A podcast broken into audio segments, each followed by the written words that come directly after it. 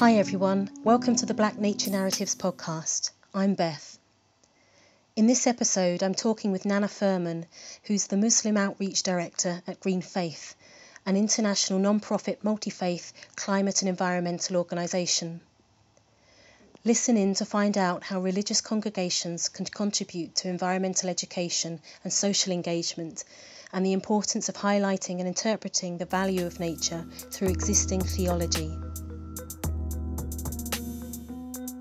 So I'm happy to be here today with Nana Firman, who is the Muslim Outreach Director at Green Faith. Thank you. Thank you for having me. Um, what's the, the work of Green Faith? What do you do? So, Green Faith is an international interfaith uh, collaboration uh, on uh, environmental uh, actions. So, we work with people of faith, uh, different faiths, multi faiths, or even interfaith on trying to find their voices and also how they can um, uh, express their faith, uh, teaching, and tradition on uh, caring for the environment and caring for the earth uh, on uh, real actions. Mm. So there's something there about people being able to bring the wisdom and the ideology of their faith into the work they do, engaging with the, the environment. Yes, yes. So, uh, in all uh, religious and faith teachings, and even in the indigenous traditions, and uh, we understand that all of them have the same um, theme that everyone agrees yes. that we are the caretaker of the earth, that we have to protect the earth, mm-hmm. manage it well, not to destroy it. So it's all the same theme again and again that I see on uh, different faiths mm-hmm. and traditions. Mm-hmm. That, that concept of Mother Earth being someone we need to care for as well as being cared by. Yes, exactly, yes. And do you feel that that's. Um, a narrative that uh, gets lost or isn't necessarily there in sort of mainstream environmental organisations? So within the faith communities, I think the um, narrative is there, but somehow it's not highlighted or it doesn't connect. Uh, it's not being connected to what is happening out there. Mm-hmm. Somehow it's the disconnect is like what's the destruction or like all the pollution that we see out there is you know, like as just like the impact or the effect of development. Mm-hmm. Uh, there's nothing to do with religions or faith teachings or tradition. So we're trying to bring uh, this uh, back to the faith community that this is an ethical issue, this is a moral issue, and we need to be in the for, uh, front, uh, forefront mm-hmm. on taking the action and also taking the roles because um, like over the time like we haven't heard anything significant for, from any religious figure mm. on you know like um, either commenting or even like you know like talking about this until Pope Francis uh, released the encyclical and then now suddenly we have you know the last five years I think it's been amazing uh, we hear a lot of like uh, faith uh, tradition and also like messages uh, about caring for the environment and how we can uh, we this is our responsibility to combat climate change. Yeah. It seems um, significant that this message is already there within the, the religious faith within the doctrine. Um, but yet it's perhaps taken um, recent uh, proclamations. Um, to spur a greater sense perhaps of involvement or, or um, belonging within the issue. What's your understanding of, of why that might be?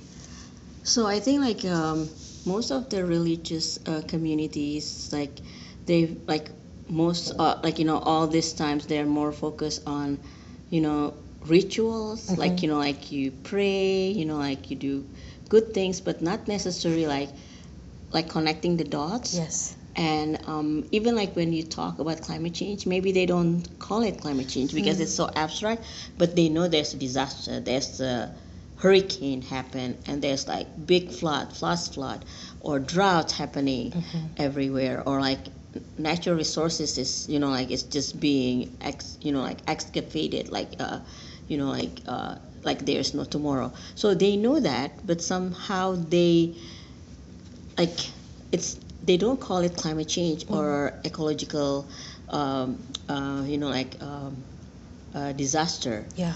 so we try to connect this narrative hmm that this is actually the consequences by our own behavior as human being, um, namely from our development Yes. concept and um, and practice, and then and take them back to look on our scriptures, the teachings of the traditions from each uh, faith. Mhm. Then they looked it up and they see that that is actually not you know like not according to their faith teaching because greed in every religion is not good Yes. and then when you see like and then you put it the picture like how do we actually practice that in our lives and how we see the development being you know like uh, carry Mhm. on and we see that's like actually that is greed and then like where is the ethical issue on that Yeah.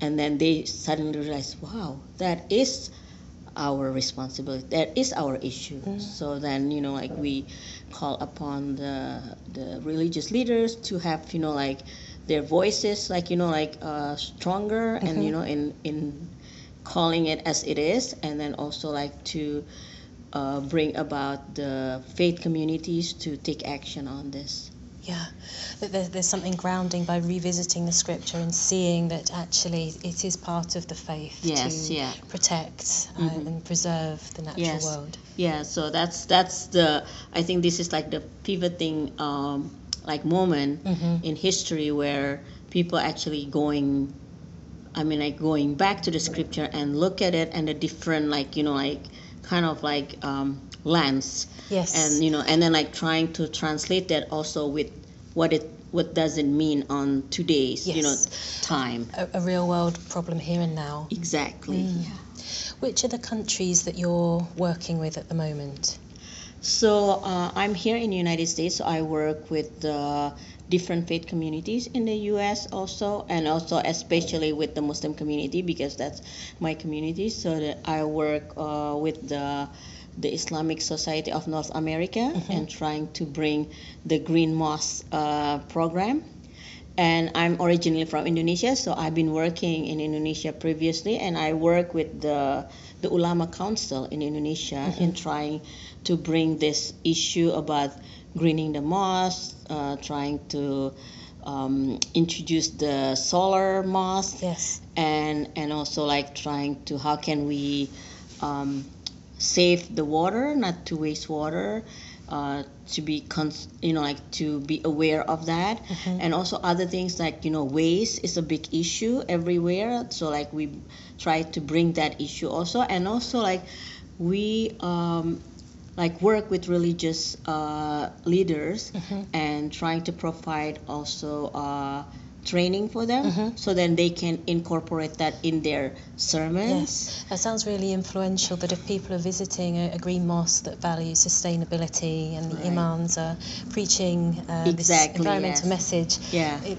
must inspire people to, Right. to want to live up to that themselves. so i call that as hardware and software Uh huh. the hardware is the mosque itself is the mo- if the mosque is green mosque then when people come to the mosque they see it as a hardware is green mosque is is the green mosque itself you know like it's it's it's it's run sustainably you know like not you don't waste water and you know like there's like solar panel installed and you know you have like a little like you know like uh like food gardens uh, outside and and at the same time when they come they hear this lecture or this sermon on what is the islamic teaching on protecting the earth. Mhm. that is that is our responsibility as the stewards Yes. on this earth. So then you know like it's they see it but they hear it at the same time. So then i think that's very powerful. And that's actually that program has been implemented in morocco.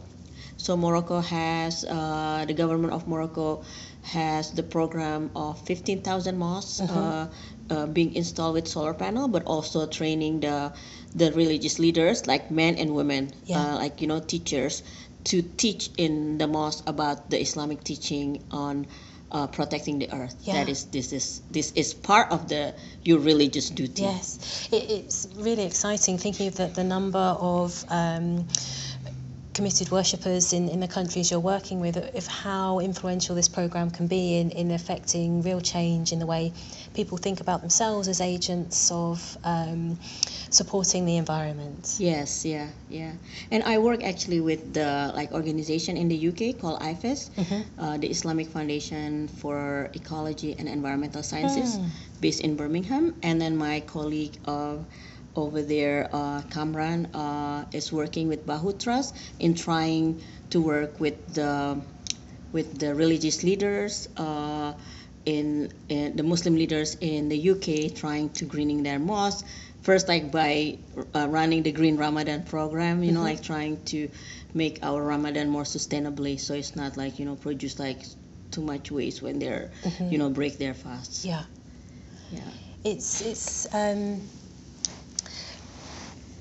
it, it sounds that there, there's something here that's very global. Uh, well, you mentioned working in the States, in the UK, and Morocco, but it, it feels um, faith communities are an, an international community, and I can imagine these ideas spreading and, and being taken up in lots of different contexts around the world, but united by that, that sense of faith. Yeah, I think like the last few years has been like you know like just culminating of that uh, you know like that energy spirit like coming together, and people heard about that. Now we have like several um, like uh, individual or like institution also in Africa that want to join this effort, and they said, hey, why can't we have that? We want to do that too because Yes. they're very like religious you know like uh, communities you know most of people in the world are because based on Pew Research, uh, 84% of the world populations still consider Yes. themselves as faith, community of faith. Yeah. So if we like you know like they know that like you know like they're people of faith and they mm-hmm. also want to do something good to protect the earth. So then when they heard this, actually it's like you can you know like bring this from your own religious Yeah. teaching. Then like everyone wants to be on board with this and you know like we're we always got like emails from people from different part of the world. Do you have green faith in this part of the world? Like do you how can we join you? Like how can i start you know something in my own backyard you know like in my own city? Like so yeah. Yeah, and it's. I work uh, with communities of people of colour in, in the UK, and it's always important that we're able to ground our connection in our own lived experience and our own uh, traditional knowledge and wisdom um, systems rather than feeling we have to adopt um, a predominant narrative which may not actually resonate or, or feel that we have a part in that. Uh, there's something that feels really exciting and inspiring about green faith, which allows people to feel that sense of ownership and belonging that this is something that comes from within the community. Yes, so I think like that's what makes it like people um, uh, uh, being inspired. They feel inspired, and also like the excitement. You know, like Yeah. they p- feel that this is It's this is what. I'm. Yeah, accessible, and I'm already familiar with this. Yes. Yeah. So it's just like you know putting in a different perspective Yes. now. So and they feel like proud with that because when they do it, because you know like one time I was um, in Oregon visiting my friend and the she was complaining about you know like doing um, like the city just changed the I think like the policy to to ensure that every household to do uh, composting Mm. and she was complaining because it's taking up her time Yeah. and then I and she's a very religious woman Mhm. so I told her oh this is according to the Islamic teaching and she was like wait a minute what are you talking about composting is part of the Islamic teaching? Yeah. how so? So I explained to her even I quoted the verse in the Quran that you know like those who are waster are the the brothers or the sister of the devils mm. like who wants that mm. right? So and she's like wow i didn't never realized that. So she said you have to talk in the mosque. And i said like no i'm not here to mm. lecture people and then she called the mosque it's like oh you know i have my sister here. Can you can you know like she's talking about composing is part of islam. And so like the next day i was speaking in the mosque. Uh, and like you know like there's a lot of uh, ladies there. And then in the beginning they're like what are you going to talk about? Like composting mm-hmm. and like islam mm-hmm. doesn't have any relation. So then i explain about the environmental like crisis and at the end of that session like some of the women said now i'm going to compose not because the gov like you know the mm-hmm. city government mm-hmm. like you know like require me to do so yeah but because this is part of my islamic duty yes it sounds it changes it from feeling like a chore to something that feels like a source of pride and right sort of togetherness exactly. in looking after the yeah. world so exactly so i said you know like when i see that i was like so surprised that it's like the same like action but yes. then like the narrative is completely different yeah yeah, really powerful stuff. Uh, Nana, what's been your journey into working in the environmental field? So it's been like interesting, I should say, because like um, and sometimes it's lonely also mm. because uh, I think like um, like working on the environmental uh, like you know like space from the faith perspective, mm-hmm. it's still rare. Mm. So most of the time I'm you know like alone. Yeah and being a Muslim also, mm-hmm. there's not a lot of Muslim uh, like working uh, like you know on the environmental like uh, like work or space from the Islamic perspective. Yeah.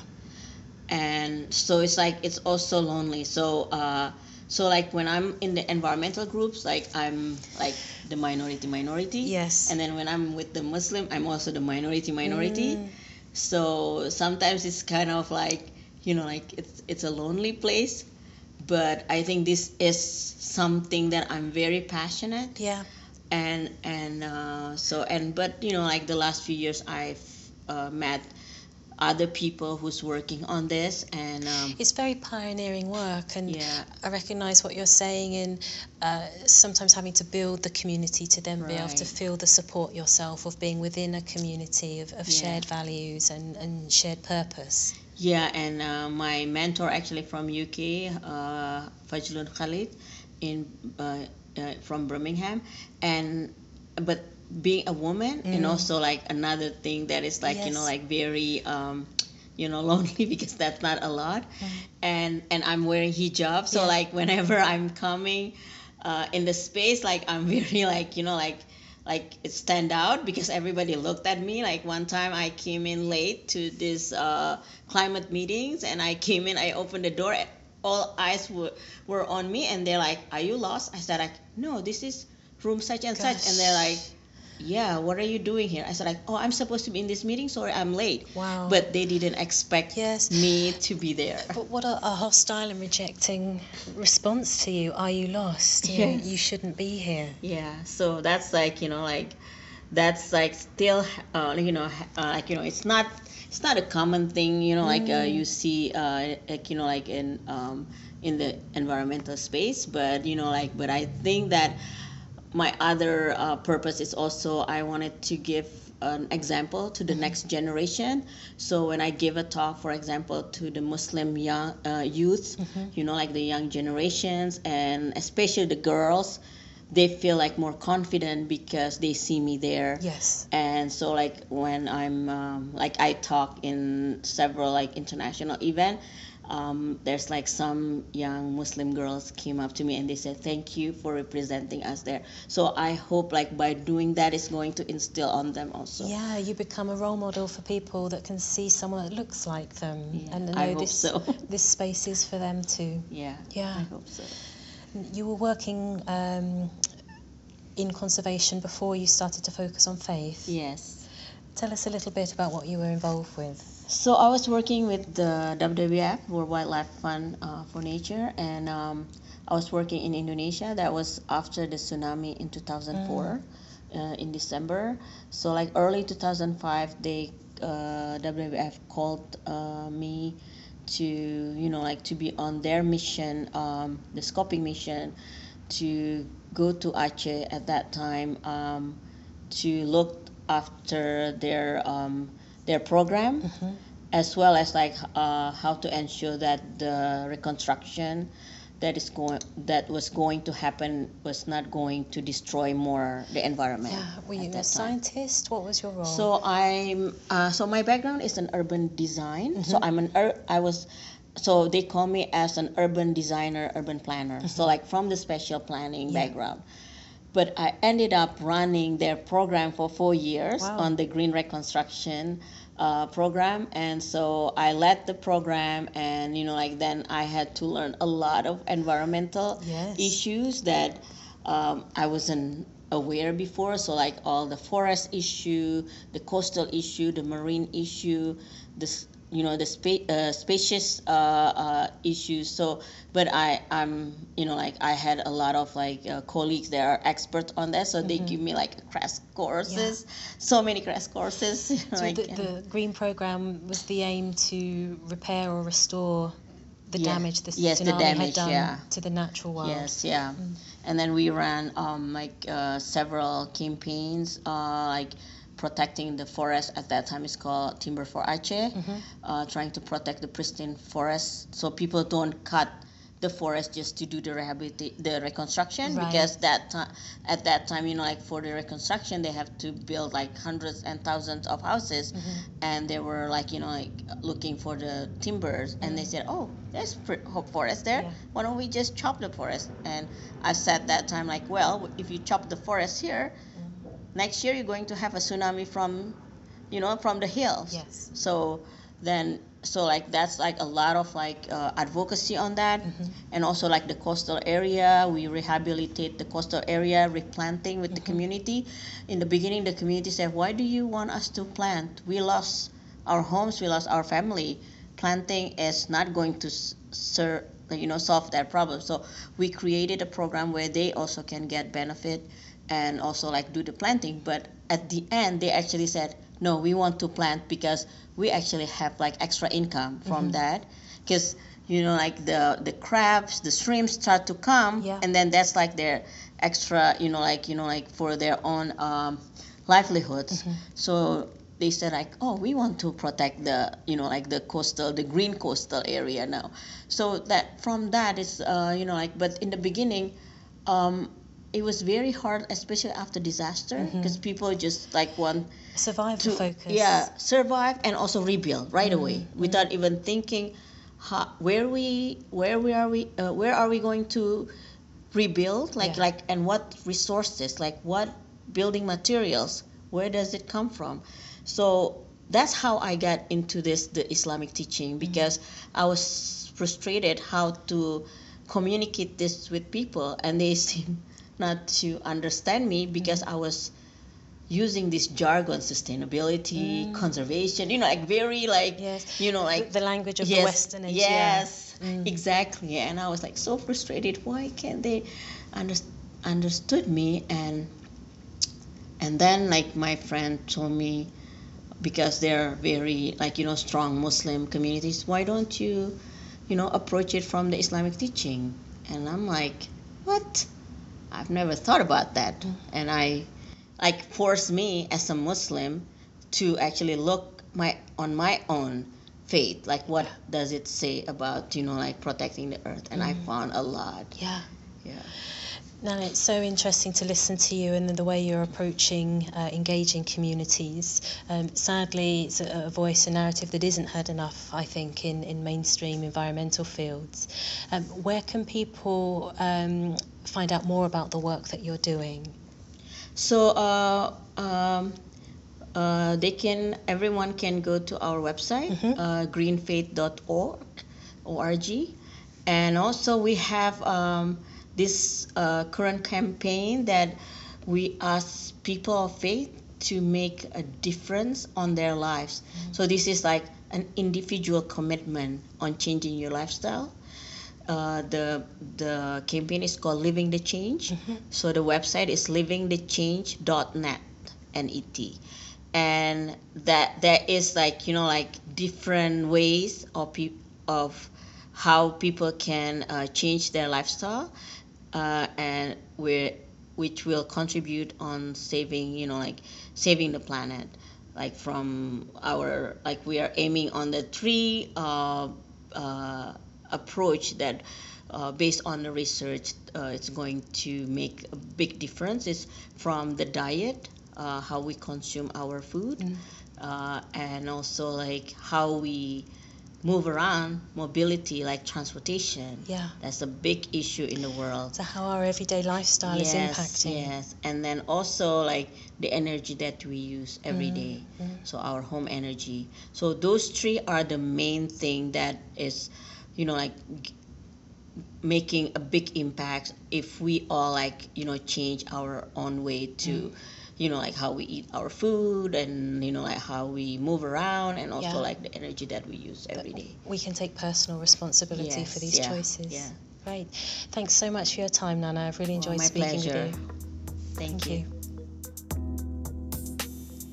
Thanks for listening to Black Nature Narratives. Check back soon for new episodes.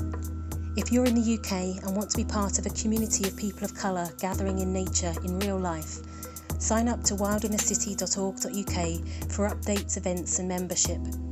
To support this podcast, visit our Patreon page or the link below.